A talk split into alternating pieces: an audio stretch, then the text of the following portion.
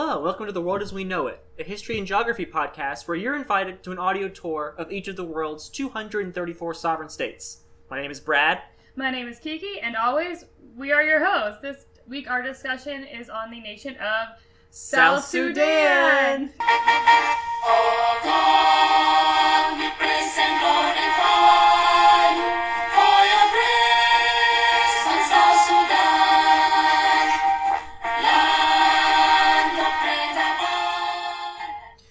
was the national anthem of South Sudan.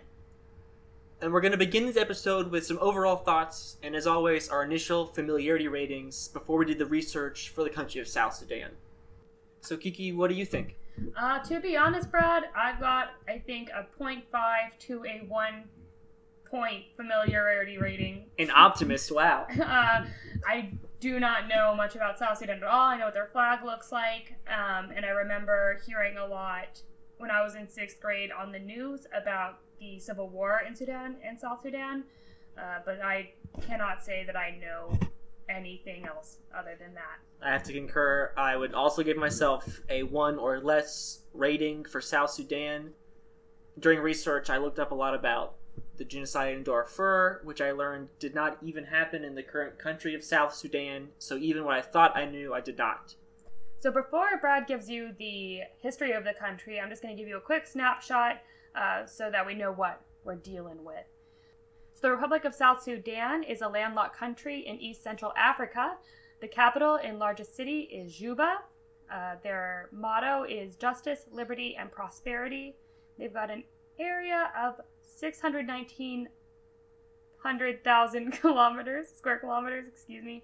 The population is estimated right now at about 12.23 million, but this is probably inaccurate due to the difficulties in times of conflict and the move in and out of refugees. The rural economy is usually it's an agricultural society and they're transitioning away from that since 2005.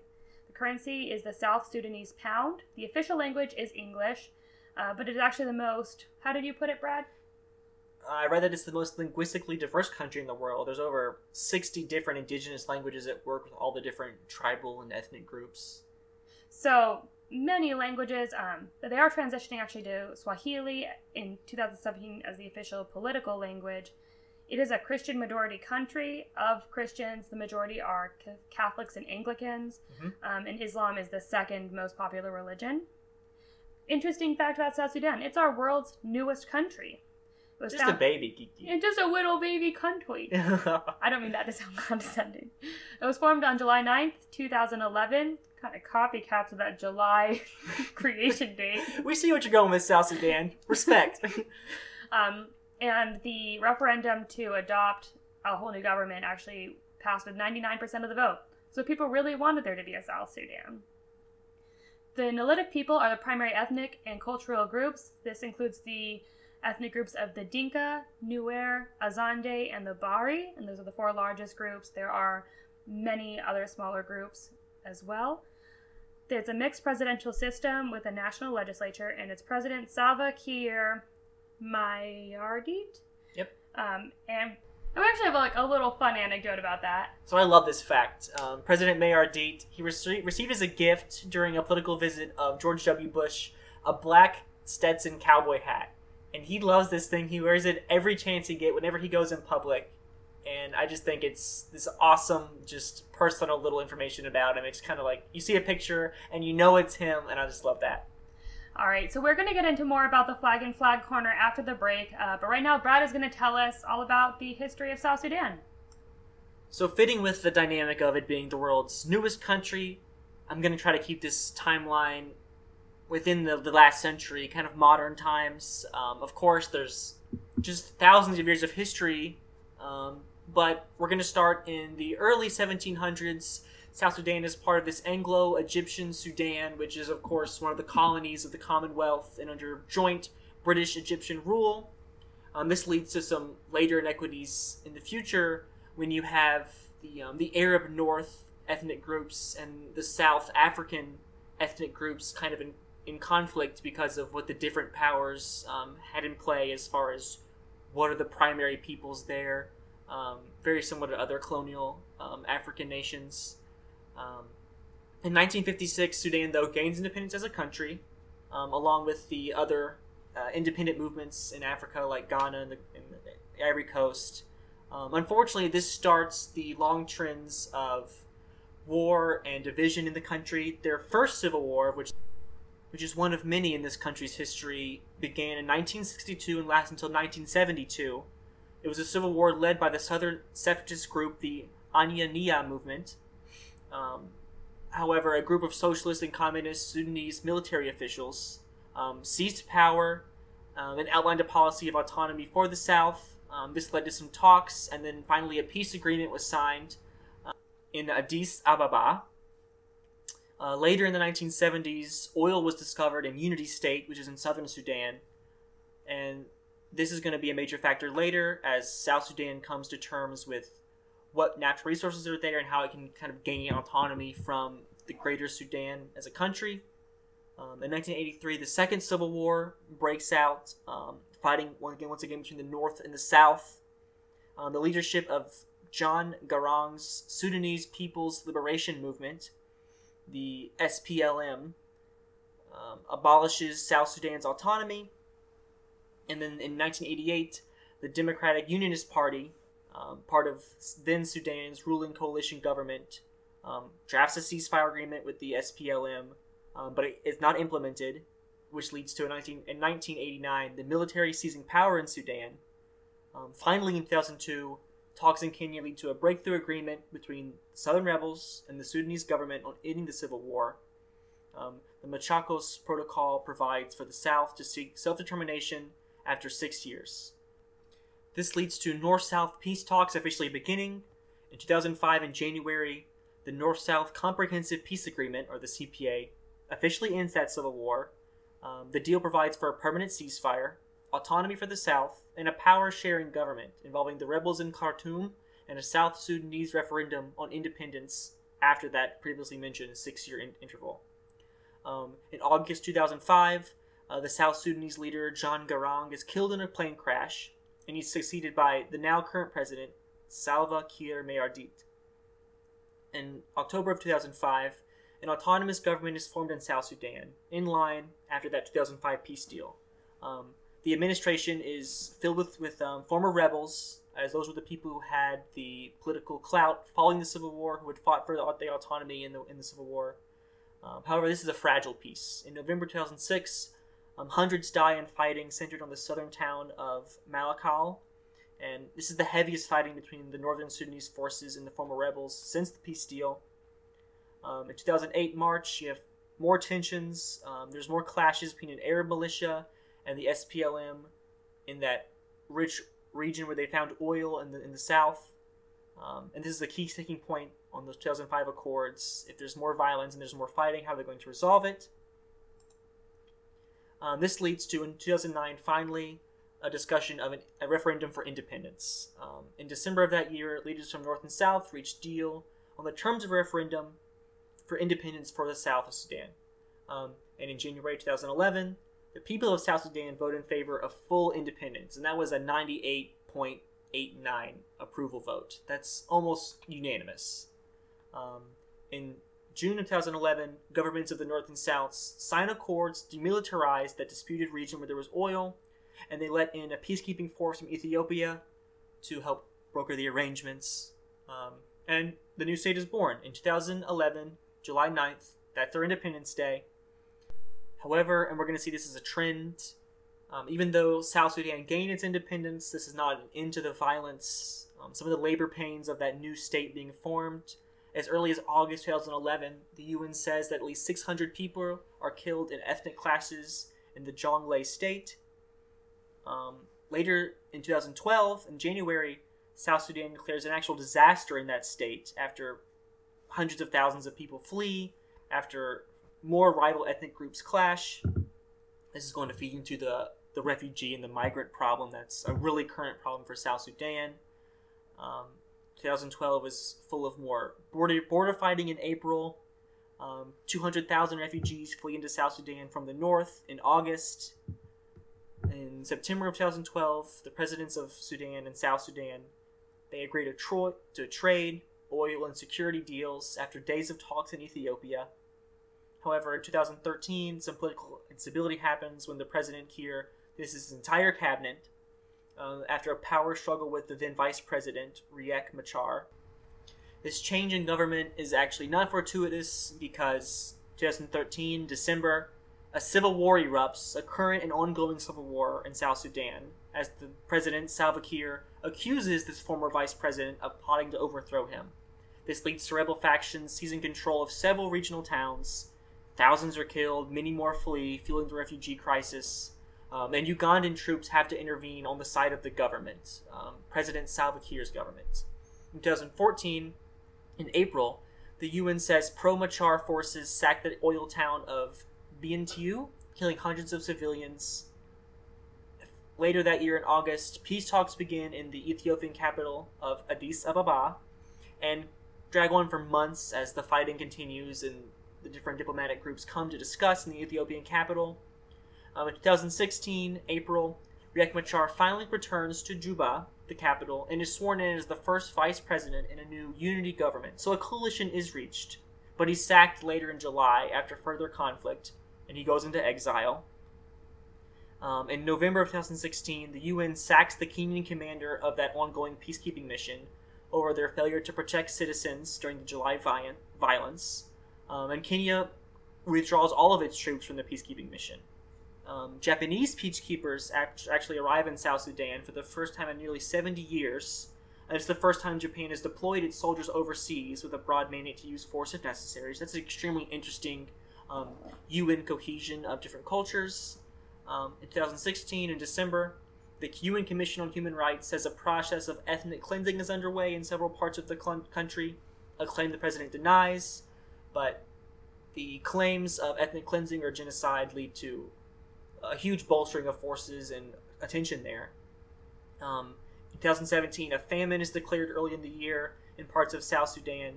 Um, the UN describes it as a man made catastrophe caused by both the war and the economic collapse caused therein.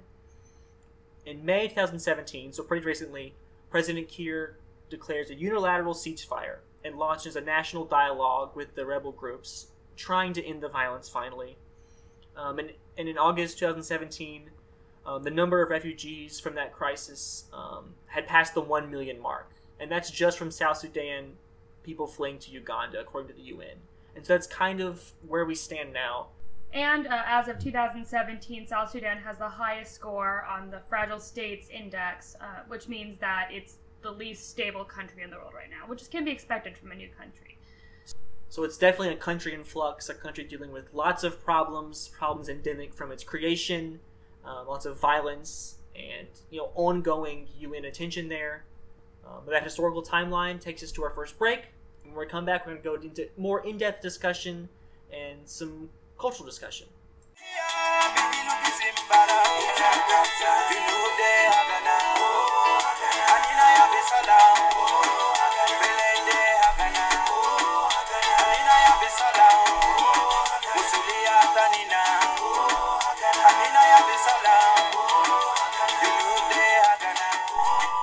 So welcome back. You just heard a song from South Sudan Music TV. It's called Hagana by the Anataban Group, and they are actually an artist collective in South Sudan that does a lot of mixed media like murals and music and awareness campaigns. And this song is incredibly catchy. Uh, I wish I could have played all four minutes of it. Uh, but enough about my new favorite song. Uh, we're going to kick things back off with a trip to Kiki in the Flag Corner. So the interesting thing about the South Sudanese flag is that it has six colors, and the only other national flag to have six colors is South Africa. But the colors on the South Sudanese flag are black, white, red, green, with a blue chevron and a yellow star in the chevron. So these are Pan African colors, but they actually symbolize different things. The South Sudanese have assigned different meanings to them according to what they want them to represent for their people. And we'll get into that now. The black represents the black African ancestry of the South Sudanese and the traditional name of their land, which is derived from the Arabic Bilad al Sudan, which means land of the blacks. Hmm. The white of the flag is a symbol of peace and goodwill for all. Red stands for blood and sacrifice of heroes and martyrs through the ages. Green symbolizes agriculture, forests, natural wealth, and prosperity, as well as their progress. The blue chevron represents the everlasting Nile River system. Which flows through the land and provides sustenance, and the yellow star is a symbol of hope and determination for all the people. Uh, so you can see a picture of the flag also on our blog, The World As We Know It podcast.wordpress.com. I'll also be tweeting them out, or you can probably just Google it. One thing I'm loving about the flag corner is that we're getting these the symbolism that's concurrent through like the pan Arab colors, the pan African colors. There's a lot more going on with how a country picks their flag, who's around them, what cultures are around them. I just find it's really really interesting and um, it's awesome. Yeah. I also realized I did not describe how the colors are arranged on their flag, and I should say that the black, white, red, and green are stripes. The white are thin little stripes across, and then the black, white, and red are equally spaced stripes. And then the blue chevron originates from where the flagpole would be or how the flag is hanging, and the yellow star lies within the blue chevron. So that's it. That's been the flag corner. Been happy to tell you about it. Uh, what's next, Brad? Yeah, so we're going to start things back off with some of our overall thoughts about Sudan and leading into more in depth discussion.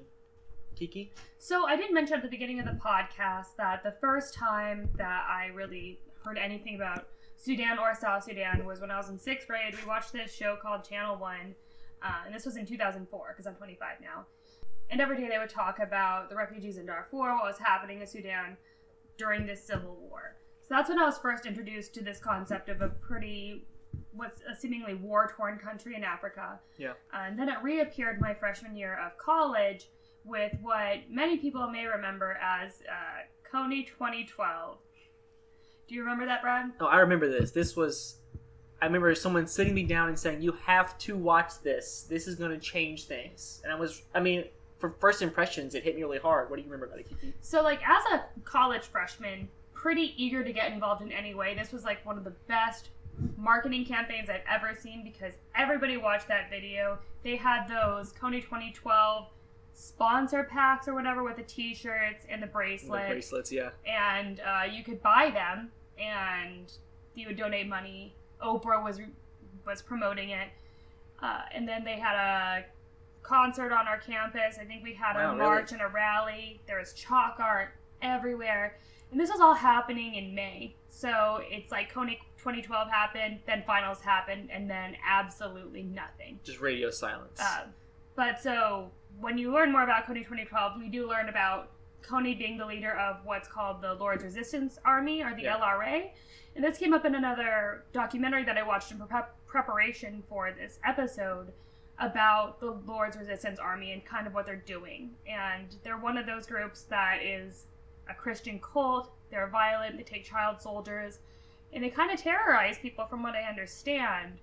So I think that's one of those things that when we look at the the destabilization of South Sudan, it's a contributing factor.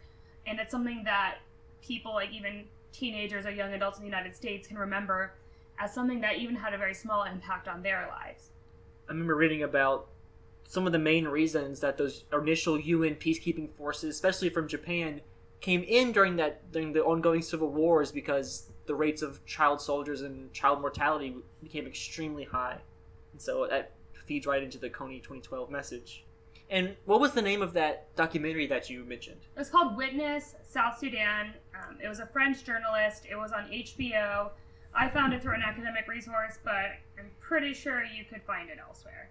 And I definitely recommend it. It was very insightful. It was interesting to get um, some more perspectives of people who've been there and people who are living that life and see what it's like. No, I think I think that's fascinating. That's awesome. Um, with such a new country, and with such, I mean, with a country that's both war torn and new, and part of their existence as a new country is also being war torn with a civil war. I think any kind of perspectives and real lens we can get is important. But like in things that aren't warlike, and some of the things that do show that South Sudan is stabilizing or that they're on a positive track. Um, and I think one of the main things that we can look at is their participation in the Olympics. And I will talk about the Olympics literally all the time because it is because it is Kiki is a known lover of the Olympics. I- This this past year, we watched the opening ceremony of the Olympics at a noisy bar. The sound wasn't even on, but But as the joint Korean team came in, tears were shed, real emotions were felt. This is a real thing. But it's almost for every team that tears are shed, and I can't watch most of them because I will just start crying and I just cry through the whole thing. I just love the Olympics so much. I know that there are problems, and I acknowledge those problems, but it's one of it's one of my favorite things that I look forward to every other year. But I think it should be said of- South Sudan, though, that they had three athletes in the 2016 Olympics and in the 2014, no, the 20, 2016 Wow. summer, which was Rio. yeah. Yes. But there was one who participated in the previous Summer Olympics to that, so it would have been 2012. Was was he under but that? he wasn't on yes. the South Sudanese border because it wasn't an Olympic recognized country yet. However, he did participate in 2016, uh, and then it was two men and a woman all participating in track and field events. Uh, no one won anything, but they were there. I mean, the vast majority of people don't win a medal, but it's that's yeah, not the point of being like, in the Olympics. Yeah. Um, so I think that's like one of those things that we can start to recognize officials and athletes and people from this country and say, well, they're they're doing it.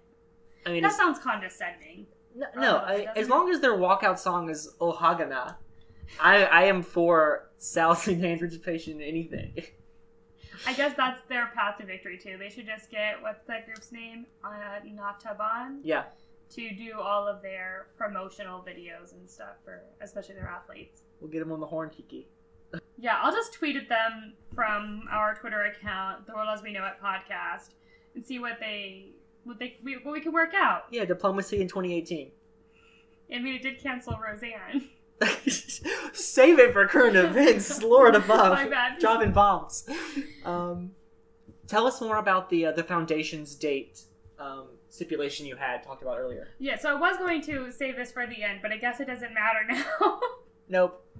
um, but I did want to make a, a note uh, to you, our listeners, that um, formation dates and the dates of independence are going to be a little bit iffy through this podcast. We're doing our best, and it's going to be easier for countries like South Sudan with very clear dates of independence in modern times.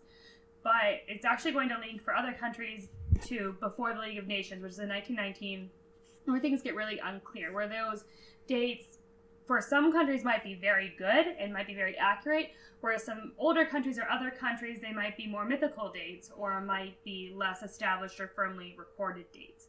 So we just wanted to mention now that usually when we talk about the date of formation for a country, it's going to be an estimate, and we are still going to focus on countries and the borders as we know them today. Yeah.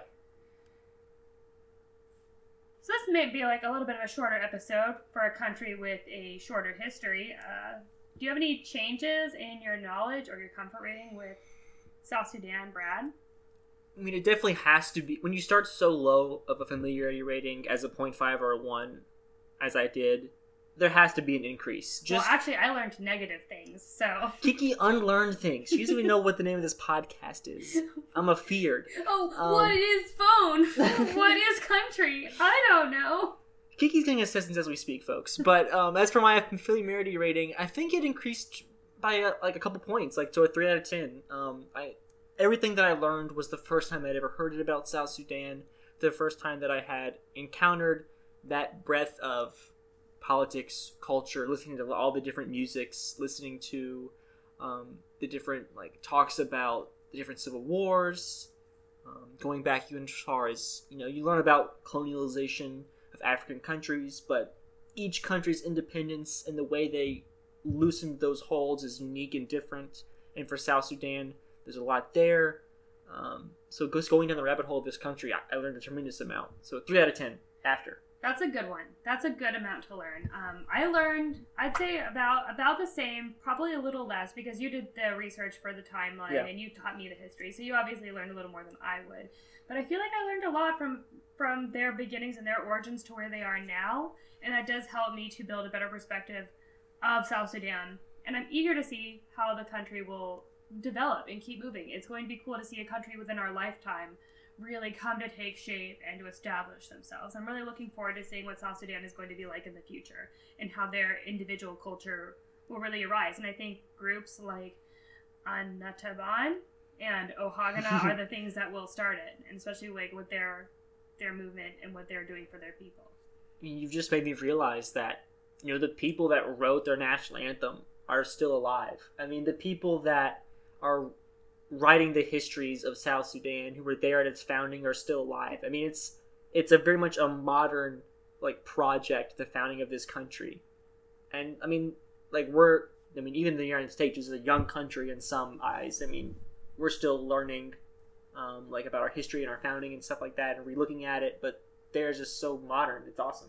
Yeah, to actually like think that there is a country too that is in the time of the internet. So there's immediate history being recorded literally constantly on Wow. social media and personal accounts as well as on official documents and databases. So like all of this stuff is happening immediately and it's going to have probably like the greatest impact on their country because everything that we know about them can be recorded now unlike most other countries in history that we're going to be exploring in this podcast.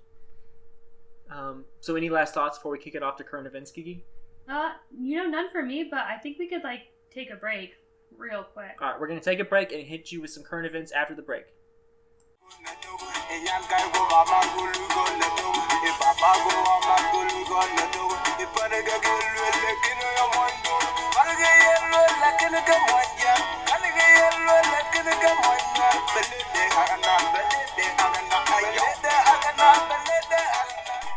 Welcome back to the world as we know it. You just heard another segment of Oh Hagana because Brad will not stop listening to it. Shameless. I had no shame. I love it. Um, and again, we're pretty sure that we are okay in terms of copyright law in playing it as long as it's less than 30 seconds.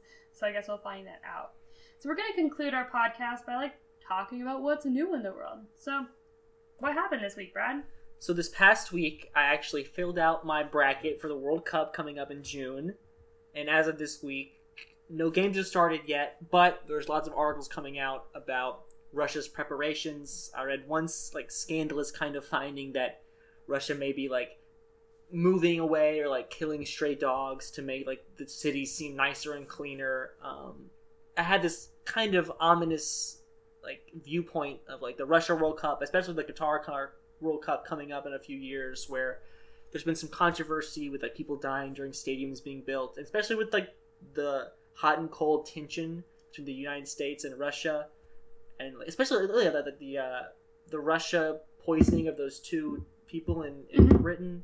Um, that the alleged involvement there, I think there's just going to be some political tensions, and I think it's going to be really interesting to watch. And I hope nothing happens, but it's just going to be an undercurrent to the sports. the sports.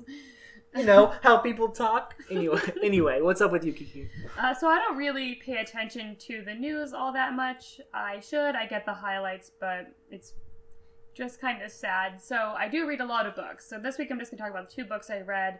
One was I'll Be Gone in the Dark by Michelle McNamara, who is uh, Patton Oswalt's late wife. It's a book about the Golden State Killer, who was just caught like Oh snap! Yeah, yeah like three weeks ago. It's kind of huge in the true crime community. What just happened? In the true crime community. there's a lot of us. There's dozens of us, dozens. okay but it's um, true crime is an interest of mine so it was really interesting to read this book of this woman and how dedicated she was to finding the golden state killer uh, who was a prolific rapist in the 70s uh, murdered 12 people in northern california he was a real piece of shit brad uh, and they just Sounds found him way. And the other book I read was uh, comparatively a lot less controversial. It was about national parks. It's called National Parks by Dayton Duncan. And I actually borrowed it thinking that it would be a pretty dry but informative book. I'm not gonna Um, lie, Dayton Duncan is a great podcast name. it- Jealous. it truly is. Um, but basically, I, I mean, I usually pick out books that I think are, are going to teach me something, and I really wasn't expecting how good this book would be in terms of the narrative. It was deeply emotive about these people who are so dedicated to getting national parks in the United States and having these national lands be preserved for everyone to enjoy. So, as like an environmentalist myself, it was great to see or read about these kind of unsung heroes of America's landscapes That's awesome. that save these things. So I definitely recommend that. The National Parks, colon, America's Best Idea by Dayton Duncan, and I'll Be Gone in the Dark by Michelle McNamara. Well, thank you guys so much for tuning in to the episode of The World as We Know It. So you can catch us on our Twitter, The World As We Know It Podcast, uh, and also at our blog, The World As We Know It Podcast.wordpress.com, where you can find our resources for every episode, as well as recordings, and basically all of our information and the timelines for your own use. Uh, And now, drum roll. Next week's country is Antigua and Barbuda. Barbuda. two islands, one country. A lot of family fun coming up next week. So goodbye, or as they would say in South Sudan, Kwaheri.